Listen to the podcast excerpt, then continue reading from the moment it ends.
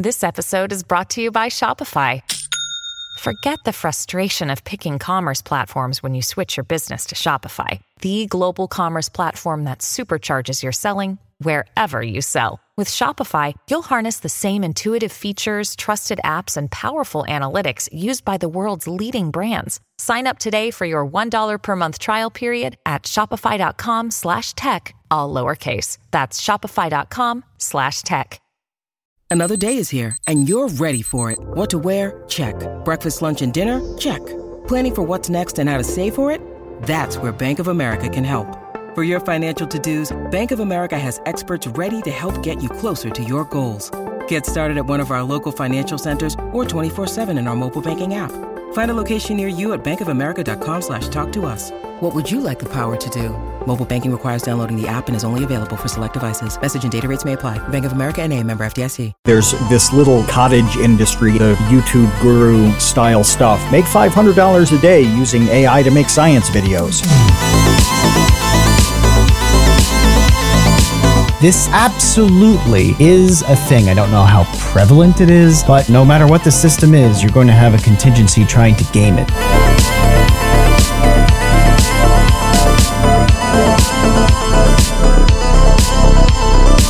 I'm trying to think of it from YouTube's perspective. Is YouTube going to do something about this or not? That's really the question. And are they incentivized to do anything about it or not?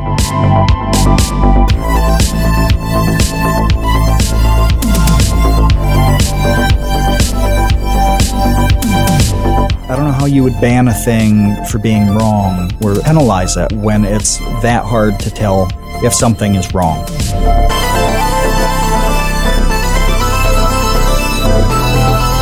They can't nail the emotional resonance with you No. individually. Get to know people, enjoy people. That's the differentiator. You'll be one step ahead of, of all these problems.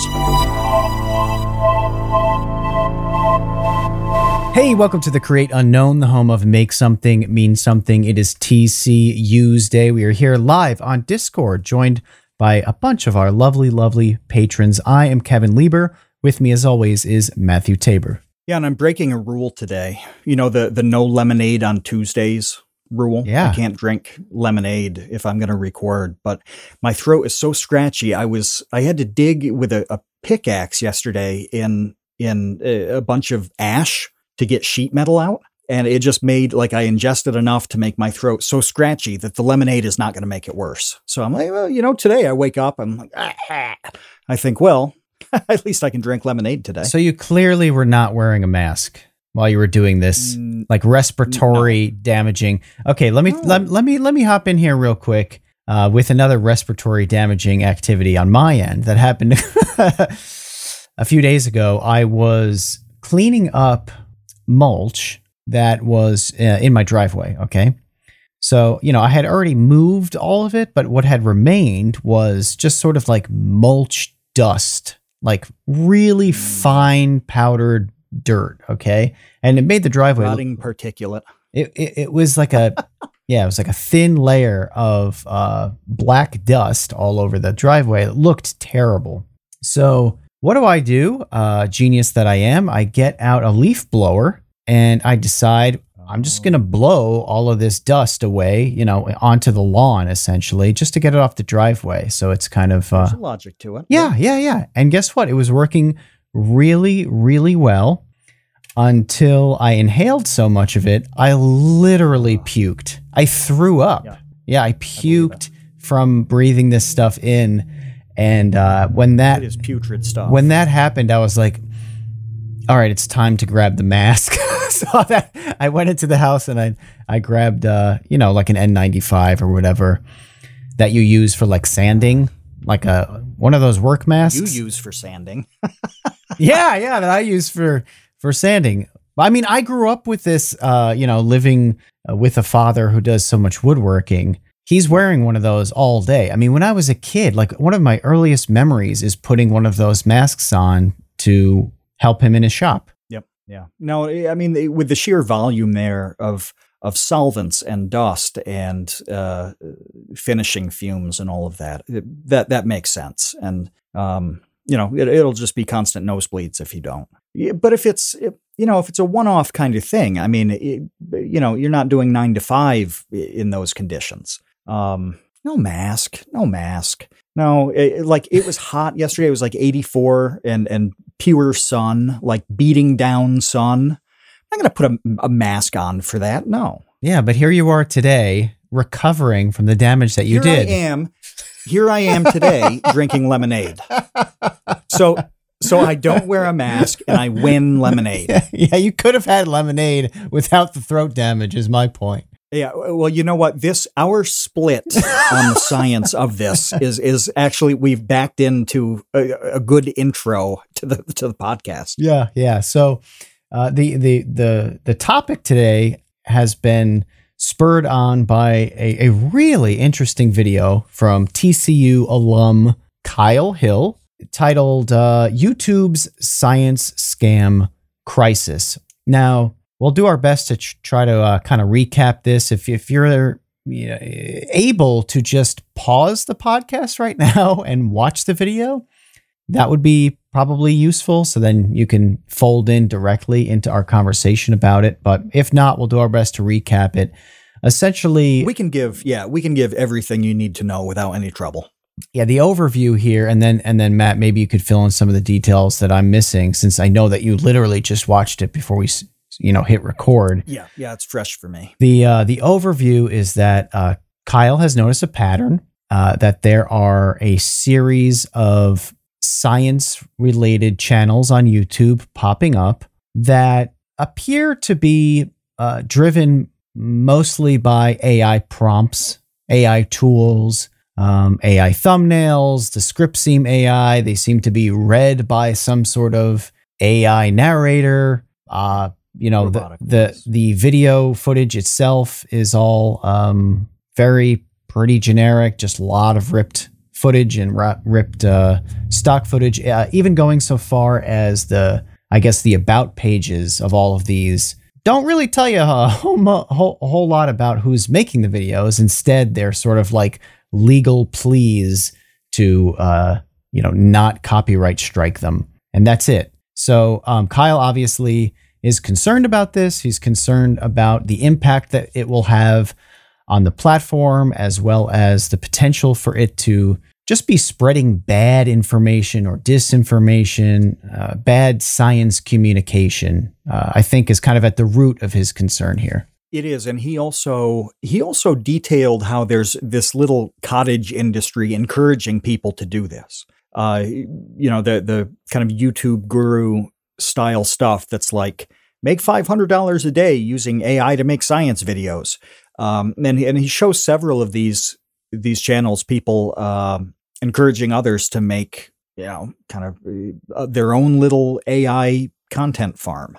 Um, so it's not just uh, it's not just one-offs, you know. And he starts by showing that here's a channel that has in-depth videos or well, long videos uh, about tough topics, and they're releasing every 12 hours. Now, we've talked in the past many times in great detail about how long it takes to make a good a good informational video that is new, unique uh, in some way, and also uh, bulletproof in terms of of its content being valid. So you could have I, I, how big would the team need to be to pump out one of those every 12 hours? You need like 50 people.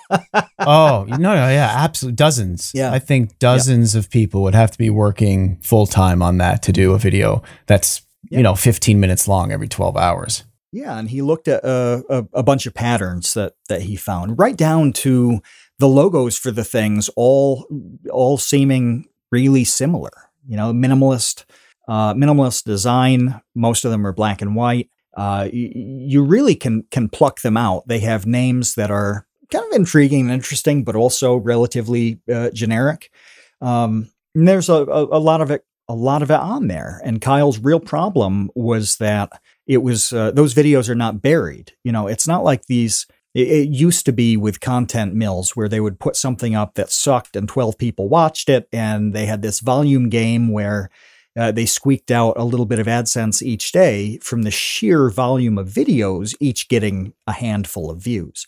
Well, that's not what he's seeing. He's seeing uh, he's seeing the videos rank higher than than the the uh, legitimate channels, uh, the things they're about. You know, so he looks at that and says, you have this problem. All the things that Kevin mentioned about misinformation, they might not be great, uh, they might not be accurate, but but they're also coming in first. So uh, his video kind of exposes all of these different things happening at once. Yeah, and the, and and I'm glad that you mentioned the the thing about them coming first and sort of outranking because we tested that when I watched his video.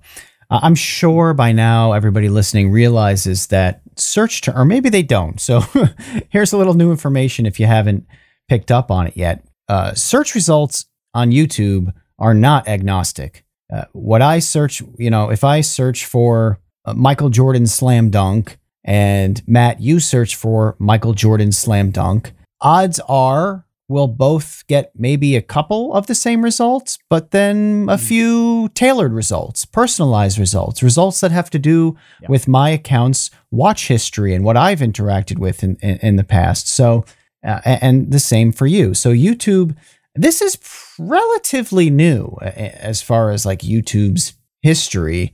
Um, I don't remember it being this way for longer than maybe a year or so where they're it like, got more sophisticated recently. They're like yeah, hard I mean, they've tailoring been, search results now, hard tailoring. Yeah, them. they've they've always tried, but I mean, it, it was such an inexact science uh, that it, it, was hard to pull off in a way that was actually useful to people. And there's, um, you know, they they kind of passed a milestone on it uh, with it being better usually. Those customized results are actually uh, appropriate and they're a value add to people in a way that they weren't five years ago. Five years ago, it, it was annoying because it was just it, it was bad. I mean, it, things would would be suggested to you that took you in the wrong direction. Uh, well, it's obviously better for everybody to have similar results that are legitimate than it is to customize in a way that's terrible and not actually customized. Well, now they found the balance a bit. So, uh, yeah, you tend to get some of the same big ones, uh, the same authoritative things, and then it breaks down into uh, what matches all sorts of factors. You know, I if you're somebody who uh, likes loading up podcasts, for example, or hour long videos, well, you're probably going to be served suggestions that are not 90 second videos. You know, if you're somebody who just slams through the things that kind of existed before shorts, you know, they're a little bit longer than shorts, but they're not long videos, well, you might get a whole lot of two and three minute videos.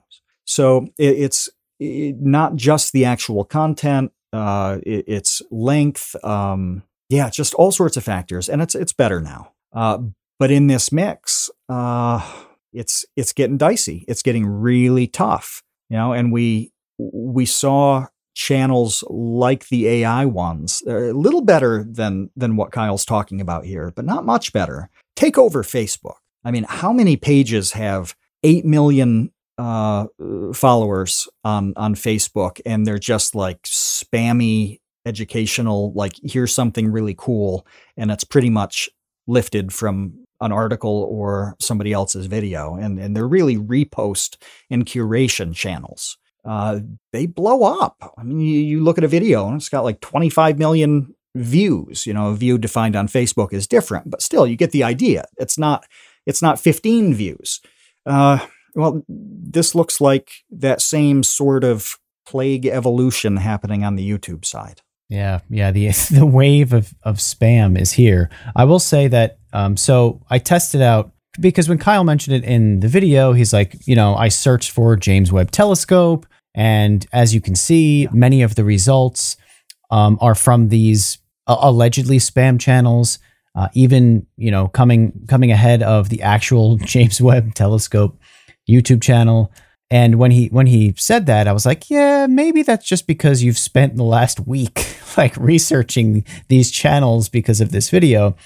Well, I did the the search myself, and I I personally was overwhelmed with these allegedly spam channels. Uh, Matt, you you tried a couple of different counts. One had none of them, and then one had kind of like a mix of legit news sources, BBC, James Webb itself. But then you know, right. a, a, couple of the yeah. the scammy ish ones were also present. I had a mixed bag. Uh, the first one that I that I looked up, I was logged into uh, an account for a nonprofit educational foundation.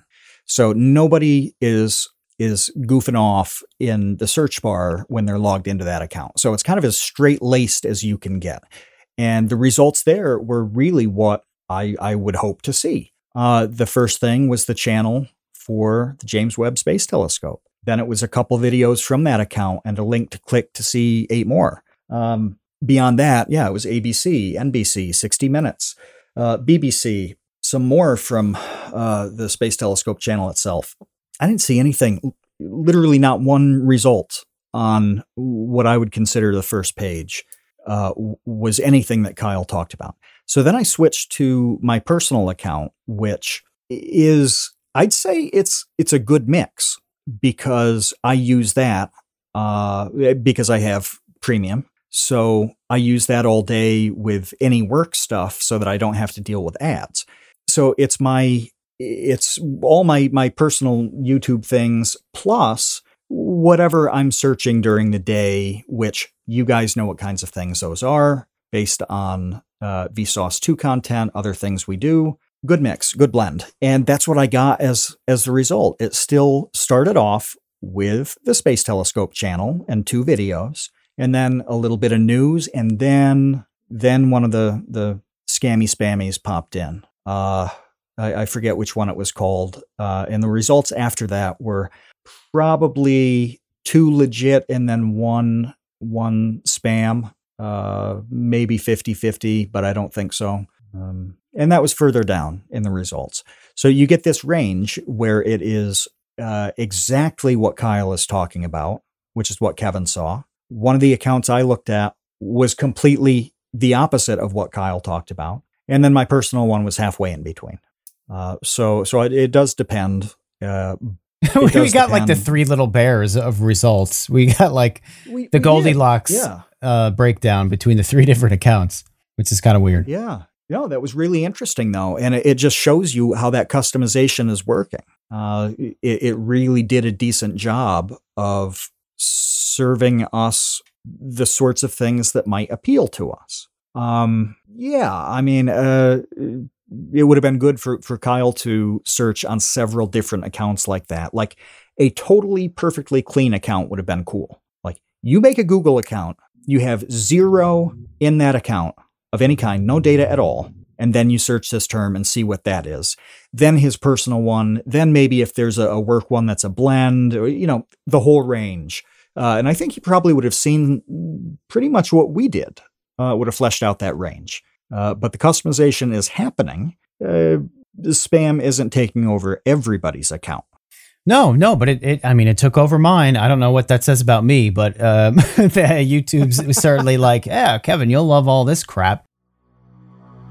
I don't know what you've been sipping, but you've got it all wrong. It's time to commit to the leaf. We've embraced the smoothness and surprising pick me up that tea provides. I literally drink it all day long, nearly a gallon a day, and it powers me through research, script writing, and forums on websites that I refuse to name here. But we don't drink normie NPC tea. We drink cultured and refined anime tea from the Dragon's Treasure. Kevin still likes the gunpowder green called Space Cowboy, and I've sampled nearly 40 Dragon's Treasure teas at this point. Lately, I've been slamming black teas like Kentucky Bourbon and Liquefied Berserk Despair. Scottish Breakfast is deep and peaty, and I smooth it over with Sebastian's Morning Earl Grey, which has the best vanilla cream taste I think I've ever had in a cup. Give me a pot of that with a hot meatball sub from Sal's Pizza and Brooks Barbecue Chicken to wash down my last meal on death row. I highly recommend the sampler You'll want to try everything just like I did. I literally have not had one tea that I wouldn't be happy to reorder.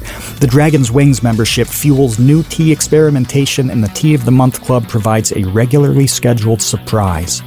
And when you order from the Dragon's Treasure using code CREATE, you'll get 10% off your order. That's 10% off using the code CREATE at thedragonstreasure.com. The link's in the description.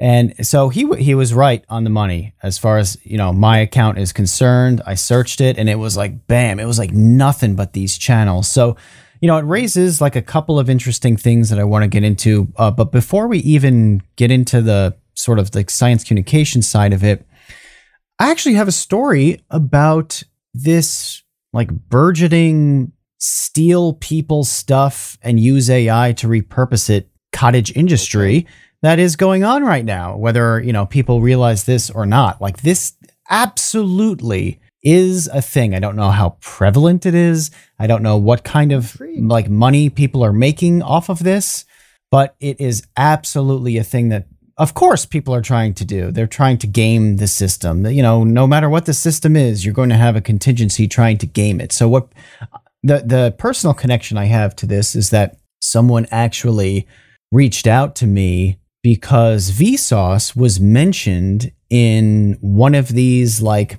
basically how to steal content and re and repurpose it and make money at you know at home videos. Because there are a bunch of these videos from like you know supposed YouTube entrepreneurs or something. I don't know what you would call them.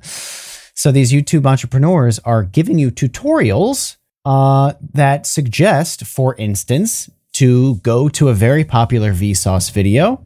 You can copy the URL to the video and paste it into some website that will just pull the transcript. Everything, you know, Michael says. Mm-hmm. Um, then you just copy and paste that transcript and dump it into a, you know, chat GPT or some sort of whatever AI, there's a million of these now, these AI prompt tools that will rewrite it for you. So it's like a, okay. you know, okay. anti plagiarism plagiarism tool yeah. where you just wow. copy and paste, you know, a Veritasium script into this thing, click one button for it to rewrite the whole thing using just different words, different language, so that it's not picked up as no being checker. Yeah, no checker is going to get that. Yeah, so it's not like a one to one, it's just rephrasing the whole thing. And then you take that rephrase script and you pop it into some other AI thing and it, you know, it reads it. And then I don't recall what the other, you know, how the actual video processing part comes into play. But the point is, this person was using channels like Vsauce Veritasium in a nutshell, like boldly stating, hey, steal these popular videos and why wouldn't repurpose yeah, them and make a bunch of money. Right. If you're going to repurpose a video, why wouldn't it be the most authoritative ones? Of course. I mean, if you were going to do the same thing with with uh, uh, a novel, why wouldn't you be like, write me a, a novel like The Great Gatsby instead of write me one of the novels, the Harlequin romance novels that's in the grocery store checkout. Uh, write me one of those. No, no, no, no, no. You'd go big. So I understand. I understand why. Sure. Um. So do I. But uh, but but it was little, just yeah, a little bit of a problem. A little brazen in my opinion, but I understand it. I'm a little uh, biased and close to the situation to have you know a bit of an emotional response, but at this at the end of the day, I was still kind of like, wow, this is scummy. So that is occur- occurring 100% uh, on its own. Now, when this video from Kyle popped, it was like, oh, okay, here is sort of this little ember of an idea, allegedly taken to its logical conclusion, mm-hmm. which is to churn and burn content, baby. Like, like yeah, let's just totally. upload as much as we can and uh, stick Elon Musk and Joe Rogan in the thumbnail and uh, you know watch. I forgot that was a part of what he did. He's like, yeah, here's a pattern with with these people who are are popular memeish uh, figures with this stuff, and yeah, like almost everything he pulled up immediately slapped you with Elon Musk and Joe Rogan. Yeah, yeah, and Michio Kaku for some reason. I didn't know he was on that sort of uh, Mount Rushmore of faces that so. people recognize and will click, but uh, I guess we have learned that he is. So the question I think for us to discuss, first of all, is uh, what is the future of this? Is there a future of this? Is there is this a, a problem? Is it not a problem? Is it a huge problem? Is it a little problem? I think we should just start with, you know, what is your reaction to this even being a thing that exists these days? That you can just steal people's stuff, use some AI prompts to crap videos out, and get yeah millions of views because these channels are getting millions of views. Yeah, they are. Uh, every piece of this for me has a, a lot of little conditional sub pieces, and it's going to be real tough to talk about. Uh, it's definitely going to persist because it has in every format before. Uh, we were talking before we started uh, the recording about what this used to be like 25 years ago on static web pages. Uh, there were all sorts of of uh, content mill stuff, which was terrible back then. Now it, it would stuff keywords uh, in in uh, well the, the, ways that we would call black hat now. You know, this is how it all originated. Is like a white hat SEO person 25 years ago would say, "Here's a topic. The data is showing us that this topic is something that people really want to read about. So write an article about this and make the writing good." Black Hat would be like, here's the code you need to make invisible text uh, that you stuff at the bottom of a web page that nobody will even see. And here's the hundred keywords you put in so that they'll all show up on the searches. Um, so yeah, just legit versus shady. And it, well, a lot of those things persisted. Google eventually got a lot better at detecting uh, fake writing, which it, it was it was great. It was it was awesome when it could identify artificially written texts and then just really exclude them from search results. Um, now I don't think that's possible. There's not an obvious there's not an obvious difference like there was. I'm not sure from, though. From I have heard that they can detect it. How? Because this the same I, I don't I don't know. This is way outside of my area of expertise. But essentially, whatever logic is being used to generate this text can also be used to identify it.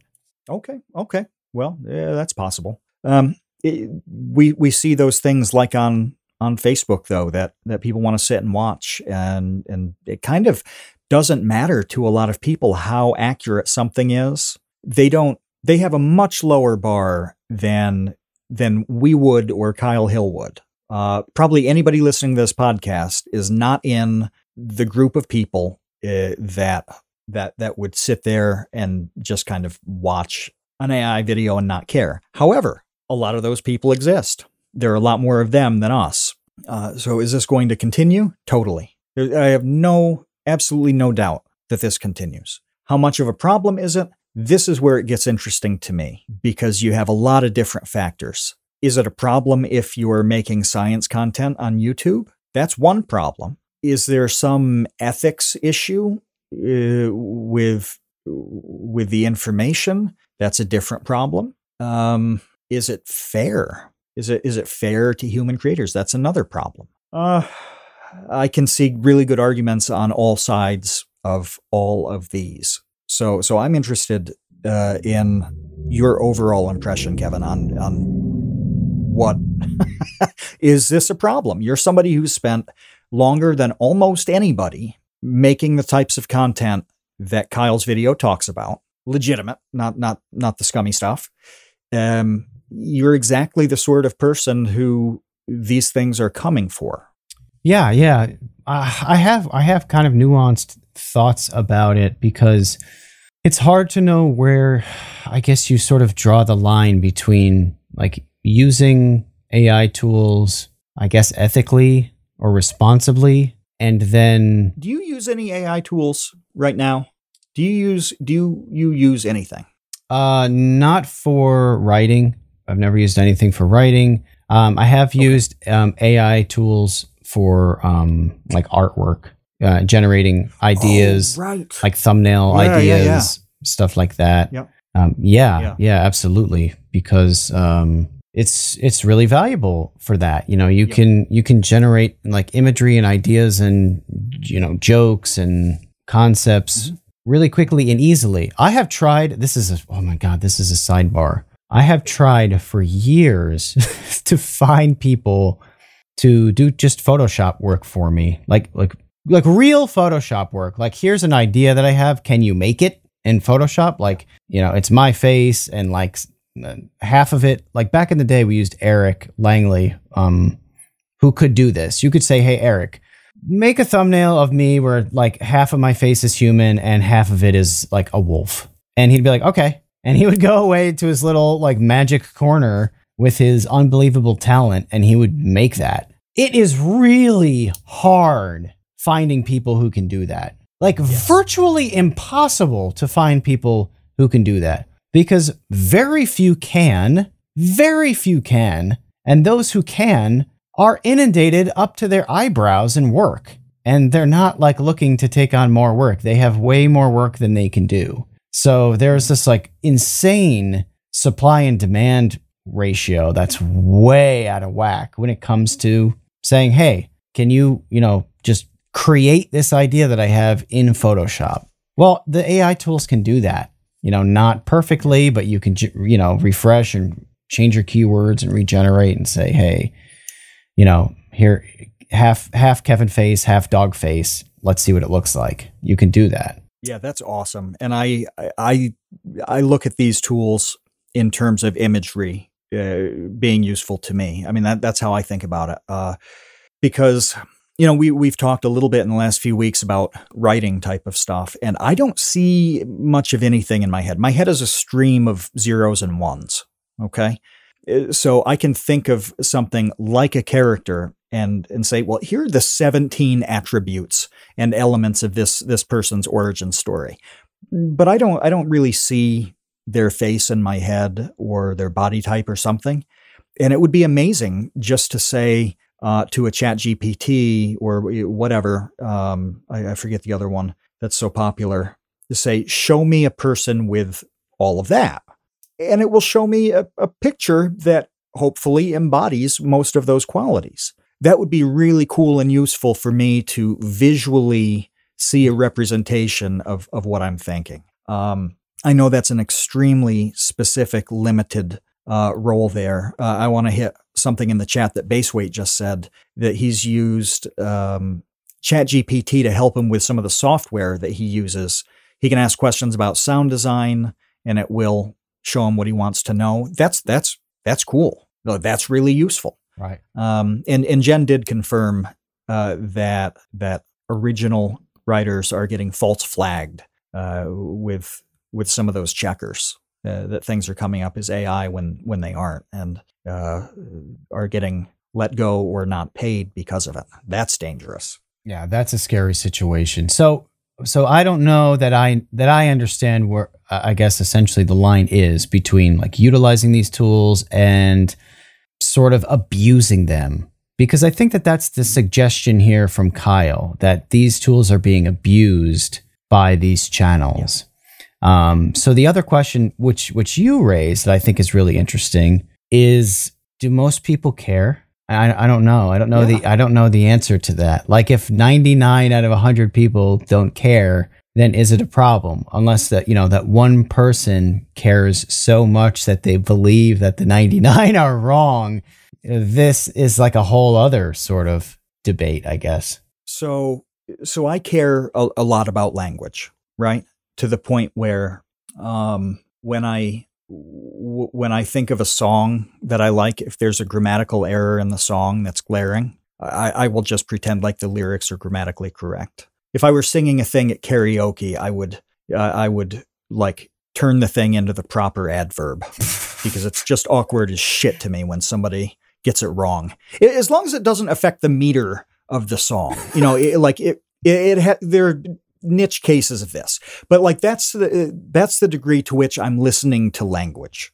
Okay, and it's the same when I listen to a podcast, when I listen to uh, or uh, watch a YouTube video. Um, it's not that things need to be perfect. It's not that. I mean, I, I'm very imprecise with a lot of the things that I say because people are people and they have to have some personality woven in. But if I hear something that is super uh, super broken, um, that's jarring to me and I don't want to watch that video. Well, I'm a native English speaker with 40 years of experience who spent a significant number of those years editing English writing uh, and thinking about thinking about the details of it a lot more than the average person. Okay. Uh, w- would that matter to me if I were, um, you know, a kid in Bangalore who who uh, had uh, a pretty good grasp of English and understood everything in the video but didn't care about all those little tiny nuances? Probably not. I, I wouldn't. It wouldn't matter. I mean, as long as it was easy to understand, that that's what would matter to me. So there's a subset of us, you know, and I, I said this earlier that for a lot of different reasons, things uh, stick out to us. We care about them. Um, we have to recognize that many, many, many people do not care, and it doesn't mean that they're uh, uh, that they're careless about it, like reckless about it, or don't don't want it to be good. You know, that kid in Bangalore. Um, it, it's just that it hits him in a different way than it hits me, and the way it hits him is okay. So on the on the style side, uh, like we have to recognize that this this does not the ripped footage doesn't bother a lot of people. Uh, the robotic voice doesn't bother a lot of people.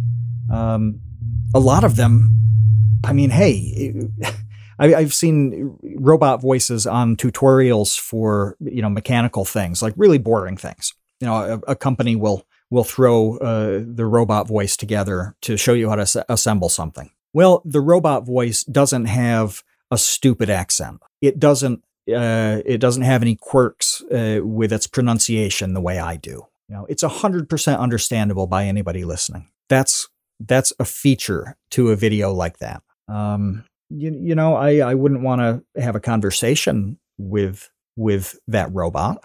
But that's not what's happening when somebody loads up one of these videos. They're not doing it back and forth. They're just kind of going along with it and and enjoying it as entertainment or occupying their mind for a few minutes. Uh, we just have to recognize that that's the reality. We want to help you make something and mean something. And we say that phrase all the time because when you're making something and you know it means something, even if it's just to you, that's when you feel pretty good about what you're creating. The support for the Create Unknown in recent weeks has been incredible. Animators, artists, musicians, YouTubers, aspiring filmmakers, comedians, it is crazy how talented everybody in this community is. Consider joining the Create Unknown Patreon. Every dollar that comes through goes straight into the podcast and its community. That means more highlights videos. It means a big Minecraft project that's on the way. And eventually, we'd like to manufacture custom piss bottles so you never have to leave your battle station. And being a patron unlocks participation in all all of our live recordings. You've seen the roster of guests we've had. Having access to their minds is a unique opportunity. You can go to patreon.com slash thecreateunknown or click the link that's in the description. Every little bit helps, and your support means absolutely everything to us. Patreon.com slash thecreateunknown, links in the description. We appreciate you, Space Cowboys. Yeah, because my, my my initial response was like, well, I could see like I'm trying to think of it from YouTube's perspective because that's all that matters, really. At the end of the day, is like, is YouTube going to do something about this or not? That's really the question. And are they incentivized to do anything about it or not?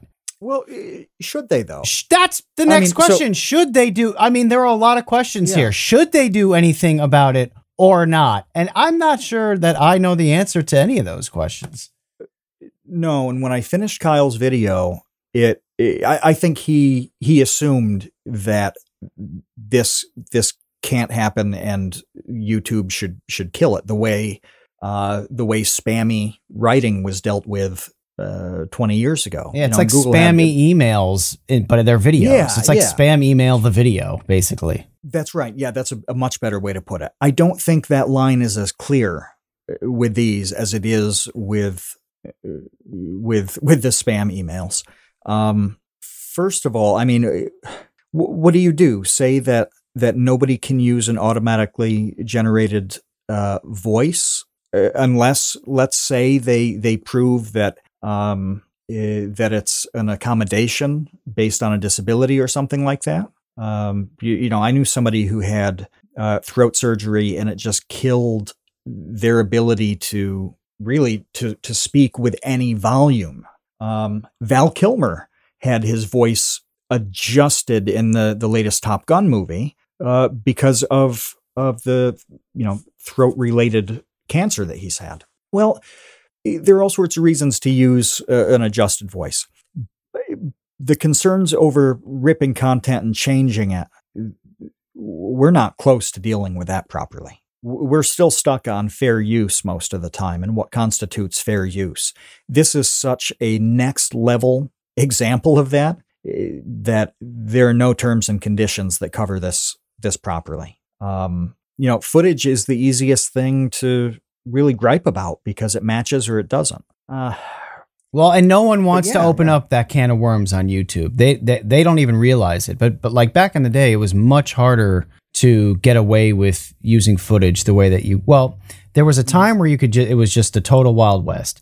Then there was this period around like the Viacom lawsuit in which things got really hairy when it came to fair use and using other people's footage. Well, now we're really kind of back in, for the most part, that Wild West sort of era in which people really don't get busted. And, they, and even doing minor adjust, adjustments like chopping up footage so that it's only, you know, less than 10 seconds at a time in a certain order and whatever it is, like people really kind of use whatever they want in their videos whenever they want. And if we're going to get up in arms over like the AI people stealing stuff, my what my point is that that could crack open and have a ripple effect to like if we're going to start legislating that, we're going to start legislating it elsewhere as well. So I don't know that necessarily that's a can of worms that eh, regular YouTubers who aren't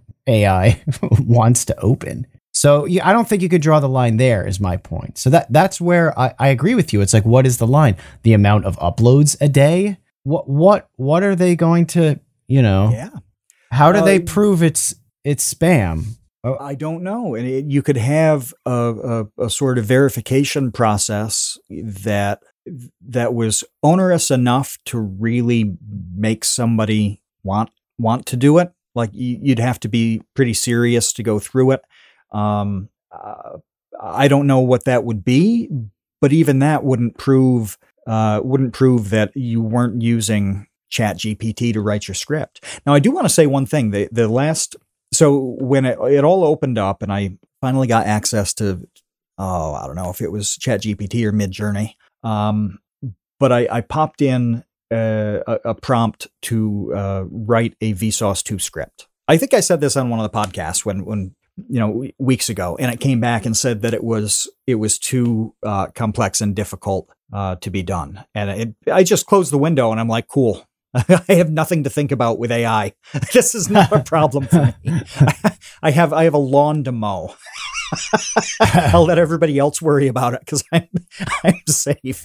Um, so I haven't thought a ton about it, uh, but like with a lot of facets of this, I think what's the difference? So what's the difference between AI writing a pop song and a record label assembling a boy band based on every bit of data that it has and generating lyrics to a song in the same way. Now, to me, the difference is that the AI way can be done in 30 seconds. That's that's the only difference that I've got. Well, Uh, and people like me think that that's contrived and sucks. But millions of people don't care and they liked it and they loved it. And Yeah, those And those Kevin, why don't you tweet right now that BTS is contrived and sucks and see what happens? yeah, but that fur- further goes back to your point. It's like, yes, people people like me will complain that it's contrived and lame, and meanwhile they have millions of fans eh, who do not care and love Tens it. of millions Love it. of rabid Love it. fans. Yeah, they're very, very happy. Uh, and Kyle, I, I wanted to throw this point out. Uh, Kyle is concerned about misinformation and disinformation, and that's a, which I I think the distinction between those two is that disinformation is on purpose and misinformation is when you just blow it. I think that's the the distinction here. Fair enough. Um, and the AI stuff is going to generate a bunch of things that are wrong. But you know what? So much of what I read and watch is filled with errors. It is garbage. Is Everything's wrong. Shit. Everything is wrong already from humans. It is. it really, truly is. Yeah. And I mean, I, there are some sub- subjects that I know very deeply and very personally. I can verify that, that something is accurate or not. And I'll read a thing that is just totally wrong. The the entire rise of the community notes feature on Twitter shows how often this happens, where it, it's one of those two cases. Sometimes people are just plain wrong about stuff, and uh, other times uh, they they are purposely wrong, and the community notes will will show that they've ignored uh, a bunch of things. Um, most of the time, people are misinformed about something and do not intend to be wrong. Uh, a, a, really big one that is it's it's a bit of a can of worms here, uh, but I, am just throwing this out as straight data, not any value judgments or uh, politics on anything. Uh, but there uh, have been surveys on Twitter, on different news websites about how many Black Americans have been killed by police annually and what the impressions are uh, for what you think that number is. You know, and you vote uh, like under 100, under 500, under 1,000, under 10,000, eh, whatever. And the the over over uh, estimates that people uh, have on this particular subject is by a giant giant factor. It's not like they think it's twice as many as it is. No, they're off by a factor of like hundreds, most of the time hundreds. You know, and they think, well, this is something that you know we have 1,500 cases a year, 2,000 cases a year. Uh, and the reality of of like an unarmed person in this particular demographic is closer to 10 than it is to 2000. None of those people are trying to make the issue seem worse than it is. You know, and it's not any kind of judgment on like, well, it's only 10. Like, no, no, no, no, no. The, the idea is that all of these people have an impression in their head that is drastically different from the actual data point you know and it's not half of the respondents it's the vast majority of the respondents. So people are wrong about things that we talk about every single day. Like that's an issue that has been a hot button issue for several years now. It's not like anybody's hearing about it today for the first time and they're extremely wrong. Um, there have been clips about housing prices where somebody says well how much do you think uh, you know a, a house costs in this city? Or how much do, what do you think the average income is in you know a, another city? And some aspiring politician or celebrity or something will get this shockingly wrong because they're so out of touch. And they'll say well the average person makes you know probably $500000 a year. And you're like who have they ever met a real human uh, but you get people being massively wrong and very confident about it they don't know any better and sometimes you get almost everybody being wrong about something through no fault of their own. No, nobody is is uh, ignorant or trying to be misinformed. They don't have an agenda. It's not that at all.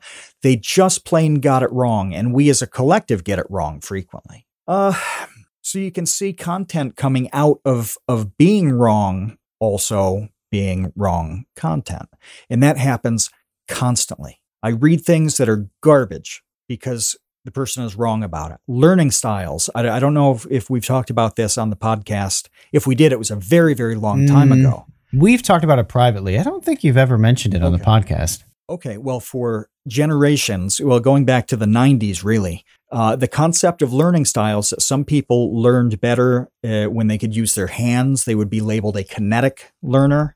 Uh, or, you know, I, I learn better if I hear it. I'm an auditory learner it makes a lot of sense. Visual learner. I always remember that. Visual was one. Yeah, yeah. And it, it really, on the surface, people were like, yeah, this is, this makes a ton of sense. Uh, now, cognitive science and psychology have advanced enough to know that this is absolute garbage. It's not true. It doesn't work that way. That's it's the way it actually works is sort of like me saying that I'm an English learner. I don't learn well in Swahili.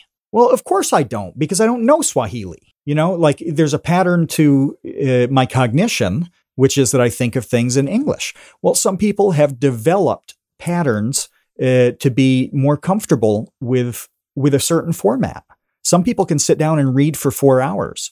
Others can't for 10 minutes. That's that's not because they are hardwired and programmed. Um, you know, and we're assuming there aren't factors like ADHD or something that are like, you know, diverting them. Um, but anyway, this was common knowledge. And it's still, you still see people talking about this constantly, even though Howard Gardner at Harvard pulled back on on his theories of of learning styles. He, the guy who came up with it, came out and, and admitted that, yeah, this is much softer than I, I I thought it was. But how many how many people had teachers in school who did this, who ran an activity and, and did this kinetic learning and, and vi, you know visual learning and whatever and now there's still there are plenty of people still being taught in education schools right now that learning styles number 1 exist and number 2 have to be catered to. You need to design things in a certain way to reach the people who use this style. This is all fiction pure fiction. Well that's that's already out there. It's pervasive. What's the difference between that being completely and totally wrong uh, in an AI generated thing that somehow gets something wrong. What is the difference? It's all wrong. And there's so much wrong so often eh, that this is a drop in the in in the ocean of bullshit to me. you know, it's not doubling the bullshit. It's increasing it by 0.0001% because there is so so much and it's not just AI stuff. Remember when, uh, and this is the last thing I'll say on it. I know I've done a rant here, but it, do you remember when the SciShow guys eh, did a history channel? You remember this? Oh, um, who the Green Brothers? Yeah, yeah. They they they had a host uh, to do the same idea but with history. Yeah, yeah. I don't remember what that and, channel was called. Crash Course. It was a lot of years ago. No, no, no, no, no. It, it didn't end up. I don't think it ended up happening uh, because they released a video that people went hard on. They were, I, I forget the particulars of the errors on it, but they had to take it down within 24 hours. It was, it was wrong. And they are some of the best people for many, many, many years at getting it right. Oh, by far. And they had an, by far. Yeah. Yeah. Yeah. Com- uh, Complexly is the name of the Green Brothers company, and they have a yeah, just a plethora oh. of channels. Uh, Crash Course yeah. is one of them. SciShow that are excellent. I don't yeah. remember what the history uh, flop. I don't remember about that. But yeah, I mean, it goes to show no one is infallible. Of course not. Of course not. Uh, we all are going to make mistakes, and I mean, not only that, but during your rant, I was thinking about the amount of research that I've read, and I'm sure you've read as well, just indicating that people, even when faced with really like irrefutable fact will refuse to change their mind about things. Uh, and it has nothing to do with intelligence. Uh, there was a, a, study that I read that suggested that people with higher intelligence are worse about this. They will quadruple down on whatever it is that that they believed, regardless of the information being presented to them and how you know seemingly impossible to refute it is. It doesn't matter. They'll just their brains will just burst into cognitive dissonance mode.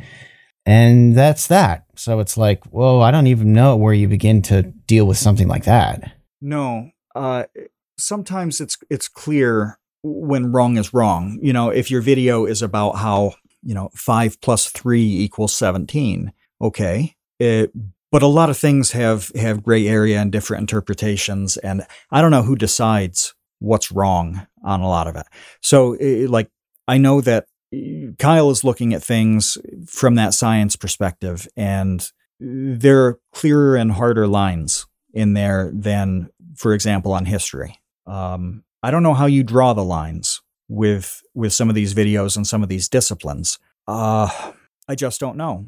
I don't know. Uh, I don't know how you would you would ban a thing for being wrong or, or penalize it when it's that hard to tell if something is wrong. I, I just don't know. Mm. I don't know how you you actually uh, respond to that problem. Life's better with American Family Insurance because our home policies help protect your dreams and come with peace of mind. Save up to 25% by bundling home, auto, and life. American Family Insurance. Get a quote, find an agent at amfam.com. Products not available in every state. Discounts may not apply to all coverages on an auto or home policy. Discounts do not apply to life insurance policies. Visit amfam.com to learn how discounts may apply to you. American Family Mutual Insurance Company SI and its operating companies American Family Life Insurance Company 6000 American Parkway, Madison, Wisconsin. I, I don't know either. And, and, and I haven't actually mentioned my take on the scam channels, which I probably should, which is obviously I think yes. they suck.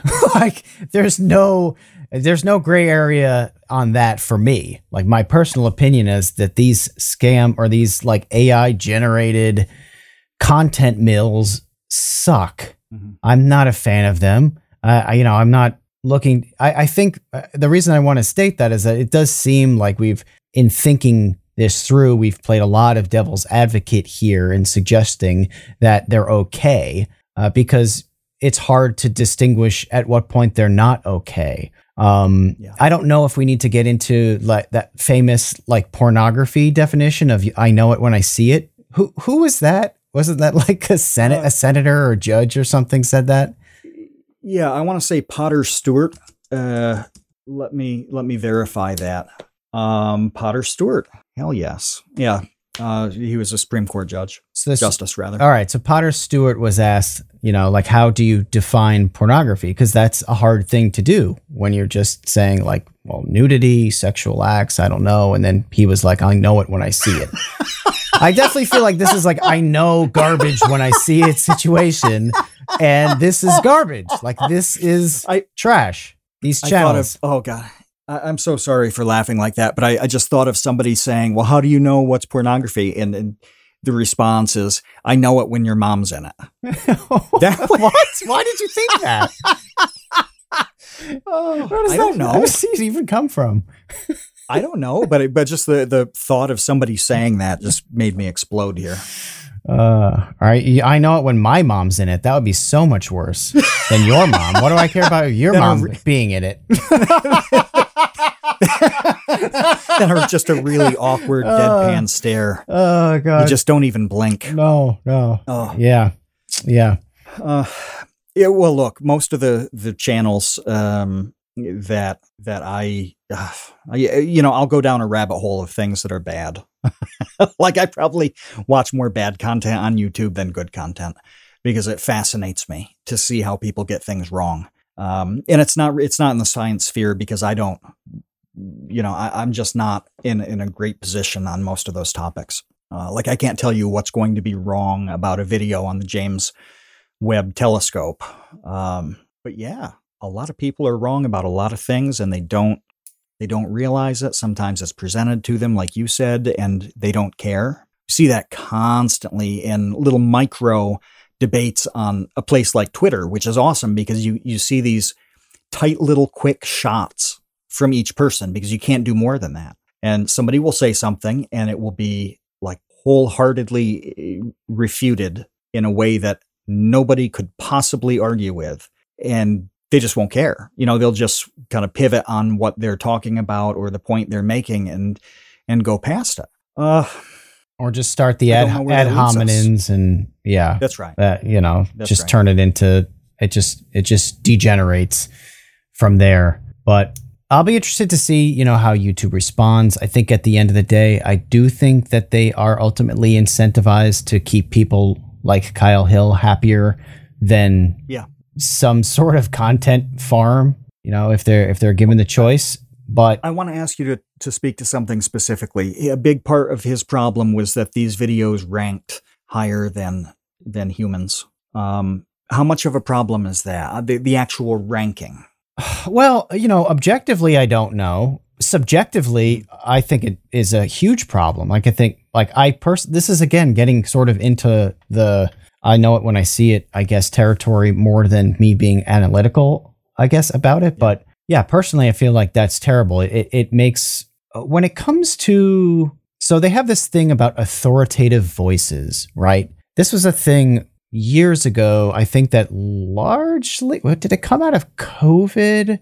I don't remember exactly where, where, what sort of smoke it emerged from, but there was an, maybe it had to do with like the, uh, crisis actors thing. I don't know. I think it was oh, the crisis. Yeah, yeah. Maybe it was the crisis actors. One of the shootings, there was like a crisis actors conspiracy theory Th- this was the Alex Jones period of debate th- w- where it was, yeah, who's an authority? Uh, do you elevate people like him? Yeah. Yeah, no, yeah. Right so this, yeah. As, as, as a result of that, YouTube developed this sort of like authoritative voices campaign in which they were going to de-rank someone like Alex Jones and not allow someone someone like him to pop up in the search results above, you know, ABC, CNN, Mm-hmm. uh, AP reports, whatever, Fox News. Like I think this has happened with a lot of mainstream people on, news. on both sides. Yeah. Yeah. Uh, like even things like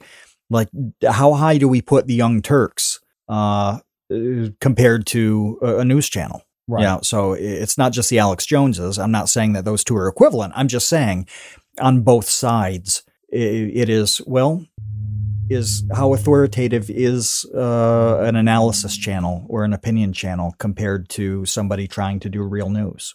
It's murky. Uh, it is murky and i think there's a lot of people to this day that would argue you know i trust i trust uh, what Steven Crowder has to say over what Right. uh, CNN has to say. Those people exist. Those people are Yep. are, are adamant that they believe that and uh, think that it's messed up that there even is this authority. So there is a game constantly being played about this authoritative voice thing. Certainly in the news, it's played out, and I think for the most part, it's it is what it is at this point.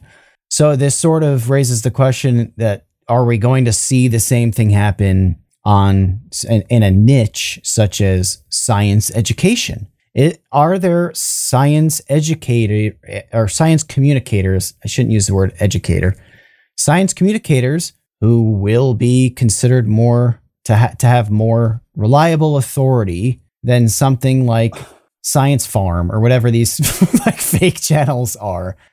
Okay. You know, I don't How know. About, let's solve it. Let's solve this right now. Sure. Why can't you just have something that is similar to the like or dislike button? It's just like how authoritative is this? How trusted is this?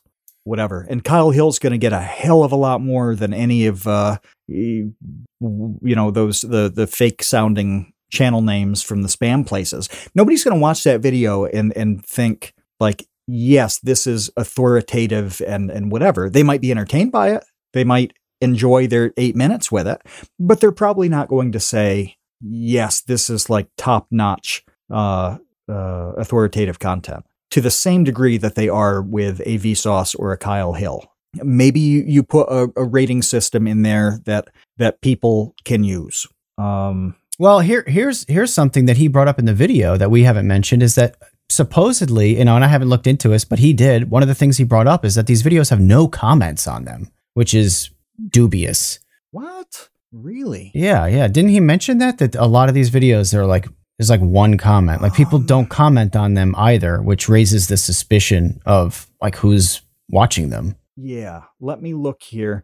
Okay, so this one has 131k views and it has 43 comments. That that's pretty low on 100,000 views. It's not zero, Um, but it's low. It's not zero, but it, it's it's really low.